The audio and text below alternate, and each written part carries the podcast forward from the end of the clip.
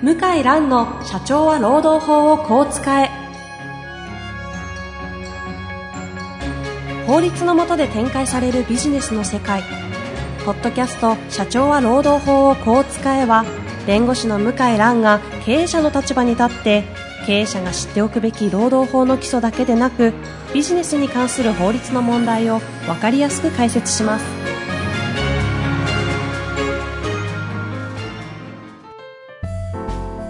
こんにちは、遠藤和樹です。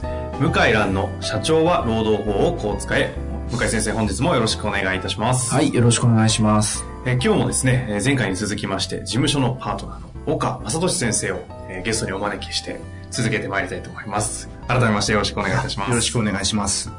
さあ、えー質問来ておりますが、はい何がその前にございますか？いや、特に特にありませんか？あ、そうです。あれありましたかねないですか？はい。はい。ちなみにあの、向井さん、最近は相変わらず中国の方に、はい、今日も帰ってきたばっかりですねあ。今日ご帰国で。はい、お昼に、えっ、と、羽田に着きました。うんはい。じゃあお二人は久々にお会いするような感じなん3です週間ぶりぐらいですかね。そんなに久々って感じはない。3週間ぐらいでもはい十分だと。そういう意味ではない。そういう意味では大体まあ、1ヶ月に一遍ぐらいは帰ってるんで、忘れ去られることもなく、な、なくえーえーなんとなく、なんとか、はい、仲良く仲良くやってます。組んでおります。はい。なるほど。わかりました。あの、ぜひあの岡先生の方には、向井さんの、実はこんな、こんな人だったりっていう話もちょろっと聞きたかったりもするんです いやーいや余計な話はせずに。はい。ではですね、えっ、と、質問の方をご紹介してまいりたいと思います。えーこの方、えー運送業30後半の男性の方から、え職業、事務職というふうになっております。えご質問をご紹介していきたいと思います。えいつも大変お世話になっております。労働時間についての質問です。過去に工場法から労基法へ転換されていったといったコメンタリーがあったと記憶しています。確かに工場労働に関しては、ある程度労働時間で労働の強度などが算定される点については納得がいく点もあります。しかし、現在ほど労働の種類が多様化されていることから、多種多様な業種、職種を労働時間のみで一律に法的に管理することには無理があるのではないでしょうか。例えば、サービス業、事務職、運送業、かっこ運転手と見ても、労働時間の長さと労働の強度が一定とはとても考えられません。それなのに賃金をはじめとする労働法規が現実的には労働時間以外から規定しているような文言を見つけることができません。現行法規を遵守することには依存はございませんが、今後も労働と労働時間以外の要素は考慮されることはないのでしょうか？よろしくお願い申し上げます。というご質問です。はい。文面からすると回答難しいのかなと思ったりするんですが、全然そんな雰囲気は、ねえはい、どっちからうんズバリ回答しようかなという顔を、今後もですからね、労働時間、労働と労働時間以外の要素は考慮されることはないのでしょうかと。はい。ええまあ、い実い、際、はい。あどちらかはい、おはい、はい答え。されますか、今回はせっかくじゃあ、です。じゃあ、あ向井先生から大岡先生から。大岡先生からですか？はい。えっ、と、もう端的に申し上げると、はいもうないでしょうということになります、その考慮されることは、はい。労働と労働時間以外の要素は考慮されることはないでしょうと。あの、まあだから、例えば専門的なお仕事だったりとか、はい。まあそれなりのお給料をもらってる人だったりとか、まあそういった人たちについて、うん。あの、労働時間っていう規制が及ばないとはい。いうことはまああるとは思うんですけれども、えまあ運送業だったりとか、一般の事務だったりとか、うんそういった方々について、労働時間じゃない、その、お金の支払い方っていうのが、まあ、法律でその規定されると言ったことは、まあ、今後ないだろうとうん。思いますね。うん。なるほど。はい。もうそういったところは、今までもその、裁量労働制とかで、はいもう作ってきてるので、うんうんえーなかなかそれ以上、特にその、運送業だったりとか、はい。いうことになると難しいかなと思いますが、うんなるほどですね。どうですかね？はい。あの、部合というか、はい。部合制自体は適法なんですよ。ただし、部合制も残業代を払わないといけなくて、うん労働時間からは逃げられないんですね。部合制であっても。うん。うん。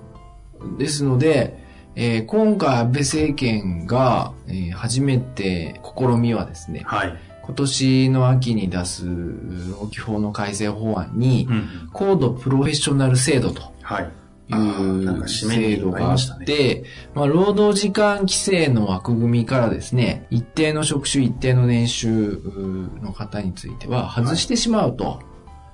いうことを初めてまあ導入しようと。それは世の中的に言うと比較的こう、プロフェッショナルと言われるような専門性の高いものに関しては外してしまおうっていう方です。そうですね。例えば、コンサルタントの方とか、提案型営業の方とかうんうんですね。えーで、年収でいくと1075万円、年収以上とかですね。いくと？はい。そういった方を対象にえーしようという骨子案が出てはいます。そういう方々をどういうふうに取り扱うという話になるんですか？えーそういった方は、まあ、ご本人のあの同意が必要だということだと思いますけども、えーこの制度の要件に当てはまれば、うんえー休憩を取ったりですね、休日の、まあ、そういった規制はありますけどうん。も、はい。えー時間でお金を払うということはしない。うーん。初めての職種になります。ほう。はい。そういう限定的な職種がはい。ただこれも、通るかわからなくて、なるほど。残業代ゼロ法案反対とか、はい。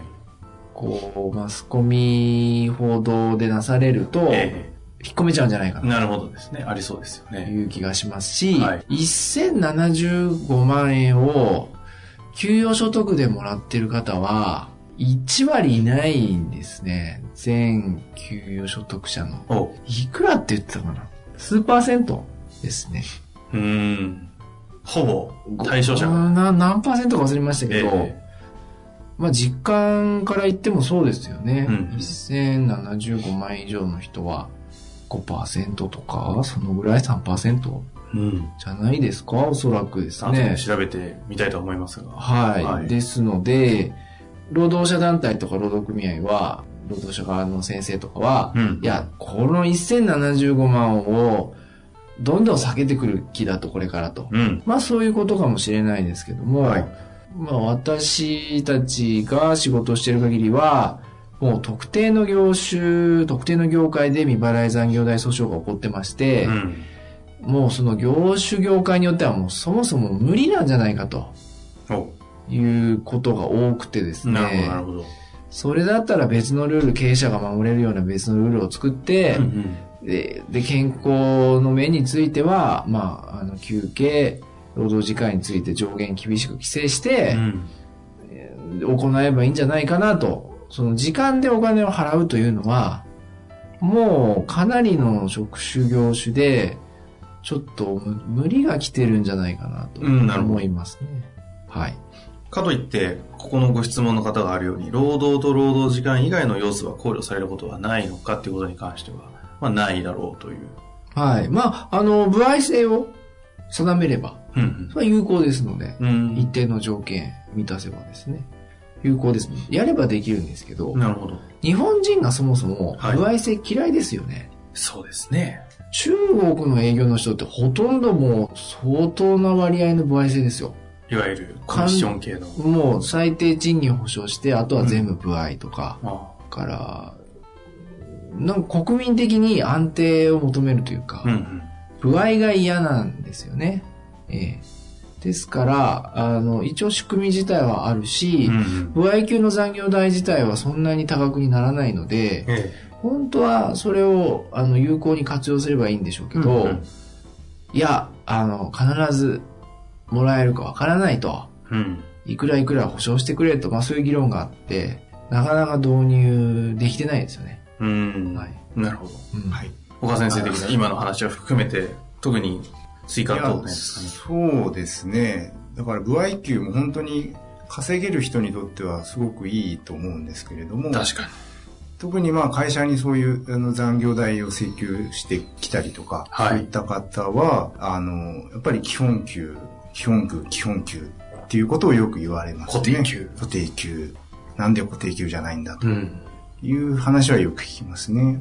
あとまあ、歩合給も一応その法律上、保証給っていうか、これだけはその払わなきゃいけませんよっていうのはまあ一応、労基法上はあるんですけれども。なるほどはい。ただまあ、そんなに高いもちろん水準ではないので、うん当然、まあ、部合級の方が上ってことは多いとは思うんですけれどもね。なるほどです。はい。ちなみにこの方にちょっとこう寄り添って話を、ちょっと文章を見てみるとですね、まあ、この方、こうわかんないですが、前提としてはどちらかというと、こう、労働とか労働時間以外の要素を考慮した方がいいという、こう、考えを持った上でご質問されているような気がするんですけども、これについては、この方に、こう、解釈した方がいいんじゃないのとか、こういうふうに考えた方がいいんじゃないのかっていうことに関しては、こうどんなアドバイスができそうなんですかね。うん。法律だからしょうがないという話でもないのかなと。いや、あの、運送業も完全部合にすれば、うんうん。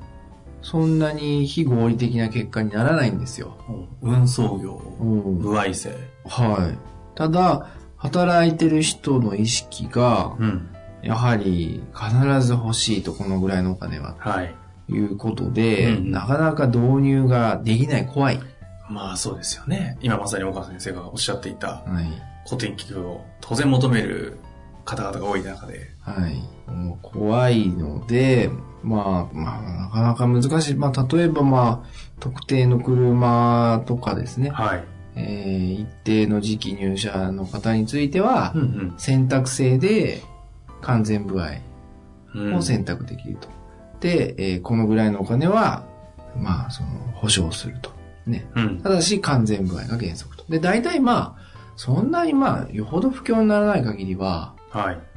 ある一定の業務量はあるはずなので、その変な結果にはならないと思いますけど、まあ選んでもらうとか、うん。やれば少しずつ変わっていくとは思うんですよね。うん完全部合のお客さんの会社もあって、それはね、あの、やっぱ完全部合の文化があるので、働いてる人は従いますよね。会社の文化を時間かけて作るしかないですよ。これちなみに中国の方では、完全、その、例えばこのこの場合で言うと、運送業とかって、部合制でやってるケースってあるんですかあ、運送業部合ですよ。どこを部合にするんですか運んだ荷物の量とか、はあ。距離でやってます。そこをちゃんと規定設けて、えー賃金の算出するような形を取るんですね。ほとんどの業種が、うん、部合導入してますよね。賃金を最低賃金ぐらいぐっと抑えつつ、部合で。だし、そうですね。まあ営業ももちろんそうですし、はあまあそう、営業わかりやすいんで、うんすごいイメージ湧くんですけど、はい。そうですね。まあちょっとバックオフィスの仕事はそうではないですけど、事務職とかね。事務職とか。はただ、まあ、不合的な給与制度を好みますよね。はいうん非常に。まあなかなか一長一短にそれをすぐに実行するというのは、この会社の中では難しいのかもしれない難。しいし、結局そのお金がどこから出るかっていうと、お客様から出てて、はい。圧倒的に運送業ではその荷主さんの力が強いので、えパイが増えないんですよえね。ん。そうするとやはり制度もなかなか変えられないということになりますよね。えー、だからまあ本当に最低運賃とか、うんうん。事業主間でもあのタクシーとかでありますけども、最低運賃とか定めないと、まあどんどんその廃業が進んできて、誰も荷物を運ばなくなるとはい。いう時代が、まあもう少ししたら来るんじゃないかな。うん。確かにそれはありそうだって人がいないですよね、ええもうこれから。だから、買い叩くのはいいですけど、うん誰も運ばないっていうことになって、はい。えーおそらく相当混乱するんじゃないかなと思います。最終的には、そのしわ寄せは、経営者側か消費者側に乗っかてくそうですね。経営者は消費者側に来るので、まあ、送料無料とか、3時間以内に配達とか、うんちょっと自分で自分の首を絞めるというかですね、うんえーまあそんな感じがしますね。なるほど。はい。そこはなんか別のファクターとしてはね、非常にはい消費者の質が下がっていたり、日本のサービスが過剰すぎて、日本の感覚が、日本人の感覚がね、消費者、モンスターみたいになっちゃってるところはある気もするので、そのあたりはなんか別の要素として、しっかりとどういうところにお金を払うかっていうのは消費者としては考えてもらいたいところではあります。はい。本当に、いや、はい本当にもうそう実感します。私もその、労働審判とかはいで裁判官の方に対して、え今、向井君が言ったのと同じことを言ったことがありまして。いや本当にここういうことだと、運送業はもう誰もやらなくなりますよってはあ、法廷の中で言いましたね。まあその、あの、裁判官の方だけがいる、まあその、申し立て人側の人は、まあ、いない席ではありましたけども、えええやっぱりそう言いたくなるというか、ちょっと、はまあ偉そうなこと言っちゃったなって後で反省しましたけど。あ、そうなんですか。でも一つの本質でもでもまあ、あやっぱり。そうだなと思いますね。はい。なるほどですね。まあちょっとね、その本当に簡単に解決できる問題ではないんですけども、やっぱりその、今ね、労働法というところで最前線で活躍されているうん向井先生、岡先生の方がこういう見解を持っているっていうのは、この方は一つこう受け止めつつ、はい。今後この業界の中で活躍する上でどう捉えていくのか、はい。また何かいろいろ進めていく上で、はいご質問あればぜひシェアしていただけたらなと思いますので、ちょっと参考になったんじゃないかなとはい思います。はい。本日もありがとうございました。はい。ありがとうございました。